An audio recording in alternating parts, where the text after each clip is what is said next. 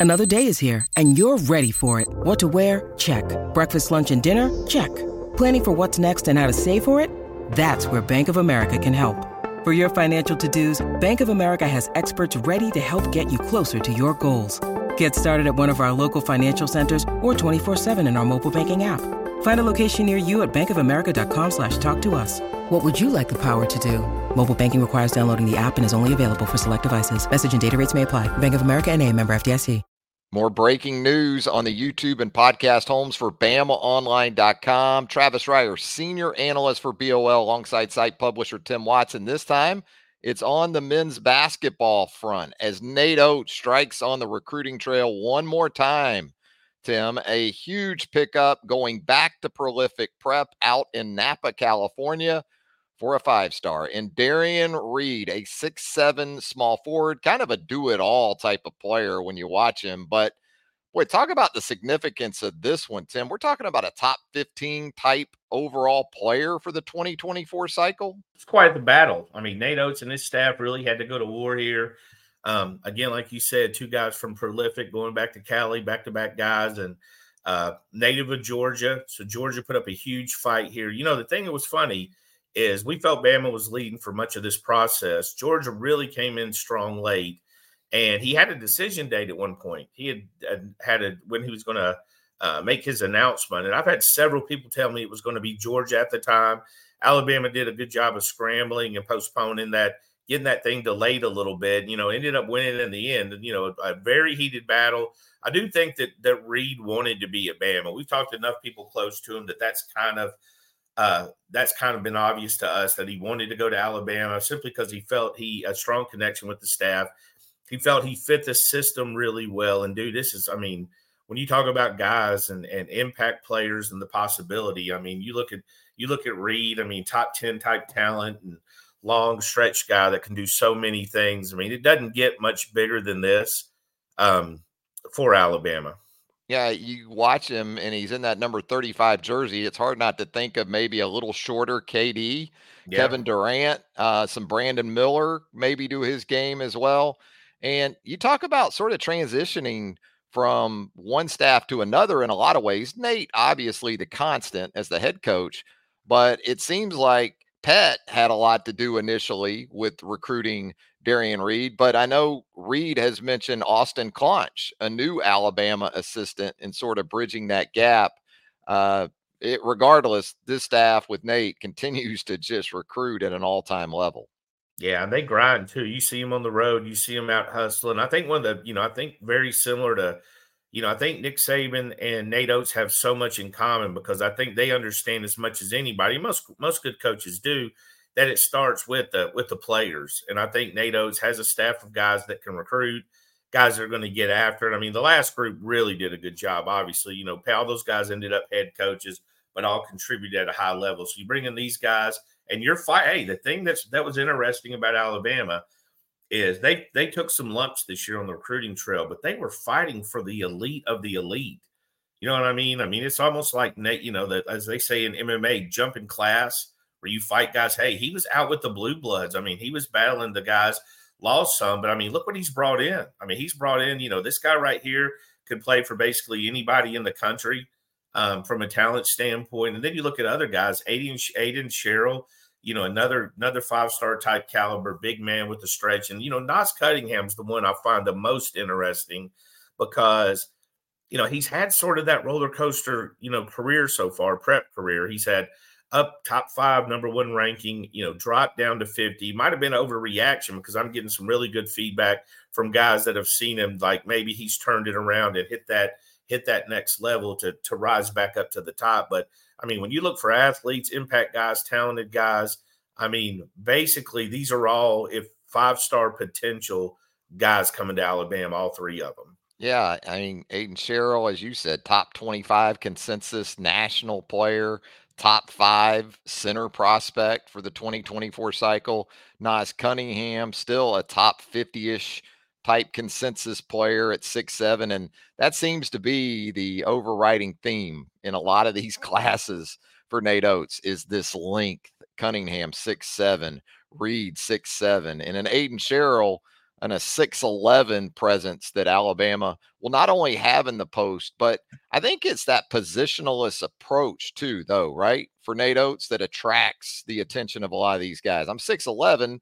That doesn't mean I have to play with my back to the basket. If I can face up and shoot the three, all the better for Nate Oats. And just seems like these guys continue to be attracted by that aspect of of what Nate does. Yeah, I mean, we saw it last year with Sam Walters and Kris Parker, who sounds like he's going to red shirt. But again, long guys, you could probably see them a little bit close. I mean, six seven's now a wing player for Nate Oats. I'm not saying that isn't for other programs, but there's also a lot of six seven power forwards you'll see in college basketball. So he's looking for a type, and obviously Brandon Miller had an impact, National Player of the Year. One of the, you know, also nobody's really talking about it because nobody sees Charlotte but dude is really good. He is playing really well for the Horn. They're not a good basketball team right now. LaMelo Ball's hurt again, um, but he's a good basketball player. I mean, he's doing some things. They're just never on TV. I watch him at least every other game. I mean, he's and the thing about Brandon is he's getting a little bit better and a little bit better, and he's you know he's sung Alabama's praises as far as helping him uh, you know you know create his game and get better and improve. So I think people will talk. Brandon's a heck of a recruiting tool you want to sell a small forward, a wing guy like that with that size and length, I think you have Brandon, have him talk to Brandon, and he can tell you what the Alabama system did for him. And now the pool of NBA guys is getting larger and larger. That's got to be beneficial too, not just Brandon Miller, right? And right. not just the style of play. I mean, Nate now can point to the National Basketball Association and say, look, we're putting guys in the league just as much, if not more, than most of these other programs out there. I mean, Keon's still in the league. I see him every time I watch the Kings and Herb. I mean, you know how I feel about Herb, but Herb is quickly becoming that hasn't hit mainstream, but I'm telling you, everybody in the NBA singing Herb's praises. They sing talk to him after the game. Luka was praising him. You know, you get praise from Luka Doncic as the, you know, as a defender, you're really done something. So Herb's going up on the national scene. You know, you've got – uh, you but you're right. You've got guys in the NBA that went first round picks too. You know, for the most part. I mean, Brandon's a high pick, and um, you got Collin who was a high pick. You had Kira who's a high pick. But you know, another thing you look at is the is the second round guys have did fairly well. Keon still sticking. Herb Jones is going to you know ended up with the twenty million dollar a year contract. So there's a lot to like because a lot of these guys defend and then you know create from that defense with their offense. Herb's that kind of guy.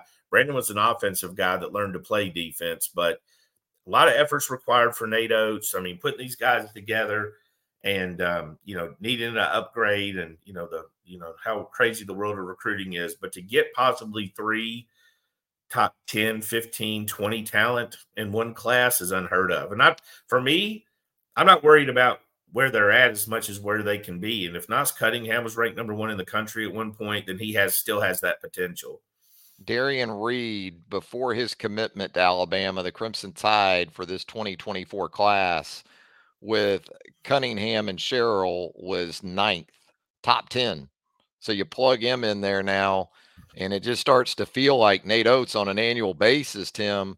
As you said earlier, if he isn't stacking top 10 classes, it isn't because he damn sure isn't trying. I mean, he's trying to put top 10 class on top of a top 10 class, which – yeah, it sounds like why wouldn't any coach do that? But we've seen previous coaches almost defeated, it seemed like, that we're just not going to be able to do this on an annual basis. Nate doesn't have that approach. And then you incorporate what he's been able to do with the transfer portal. It's been some of the best roster management and program building that I've ever seen with this program. Yeah, you get a guy that competitive, and I think you can see the way he coaches. You know what I mean? Almost on the edge of out of control.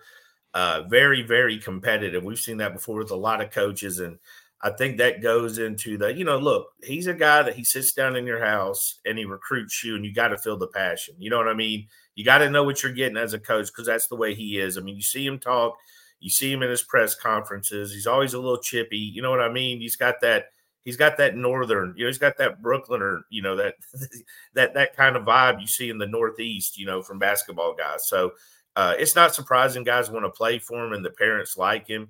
Um, but yeah, this staff as a whole recruits really well. They identify really well. They chase really well. You see them on the road a lot, but um, you know, again, landing these calibers, you could take the road more traveled, you could take it. You could fill it up with guys in the bottom 100, but he wants guys in the top, you know, the front end of that 100.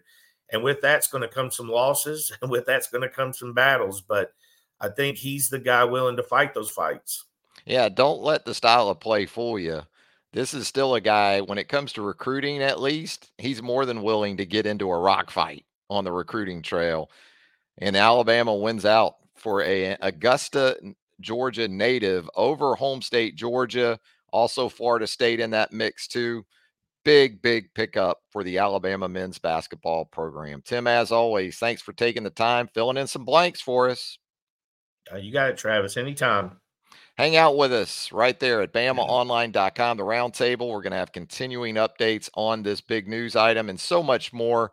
Also, if you haven't subscribed to our YouTube channel, do it right now. Hit that subscribe button, turn on those notifications. You'll get our video content as it drops. For Tim Watts, Travis Reier, thanking you once again for joining us. Until next time, so long, everybody.